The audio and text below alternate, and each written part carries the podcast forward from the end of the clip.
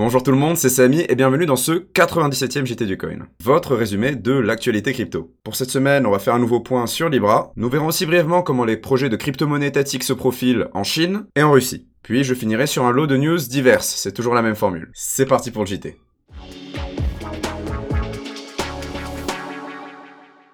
Libra. On commence avec des difficultés. Je vous l'avais annoncé la semaine dernière, PayPal a confirmé son retrait de candidature pour devenir nœud validateur du réseau Libra. Et aujourd'hui, le géant des paiements a été suivi par d'autres grandes entreprises du secteur, comme Visa, Mastercard, Stripe, eBay ou Mercado Pago. Ça fait beaucoup de désistements, et pourquoi ça? Tout simplement parce que les incertitudes en matière de régulation sur le projet Libra sont trop importantes pour ces entreprises.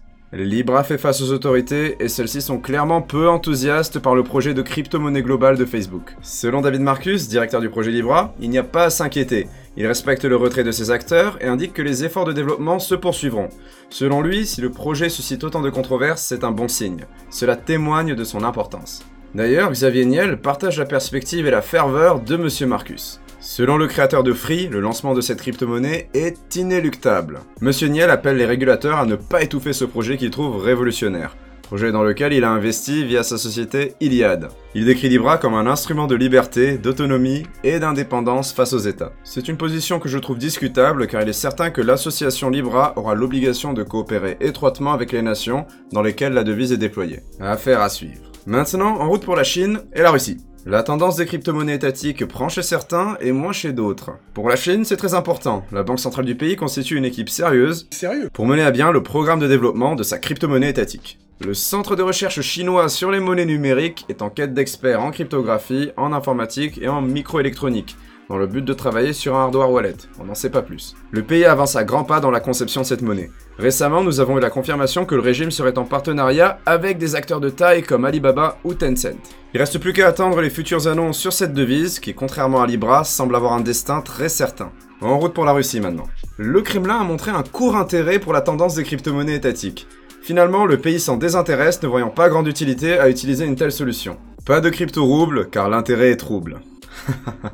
La curiosité de la présidente de la Banque Centrale de Russie s'est éteinte. La crypto-monnaie étatique russe, c'est pas pour aujourd'hui, voilà voilà. voilà. Deux camps se forment et la Russie fait partie de celui ne voyant pas de pertinence à lancer une monnaie numérique nationale. Où en serons-nous globalement dans dix ans? Je vous le demande.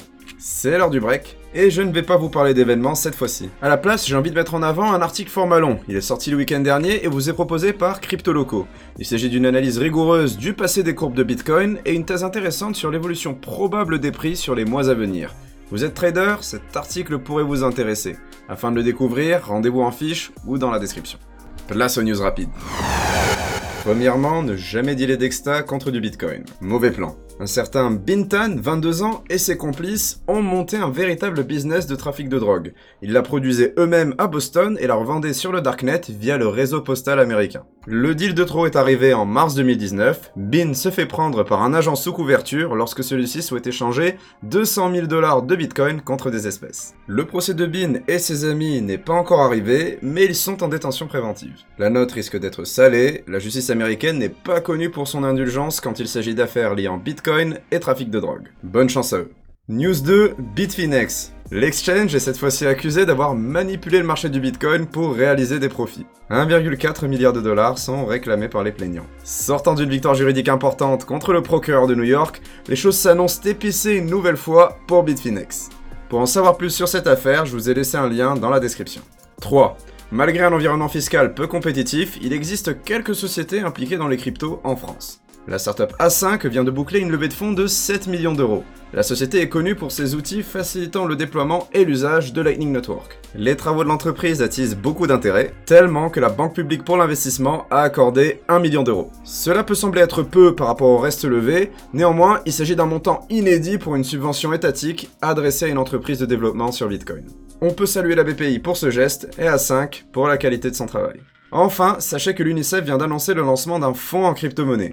Ce fonds a pour but de soutenir les projets open source au profit des enfants partout dans le monde. À son lancement, ce nouveau crypto-fonds accepte les dons en Bitcoin et en Ether. Quelques satoshi feront toujours une belle différence, donc si vous voulez aider, je vous laisse les liens nécessaires.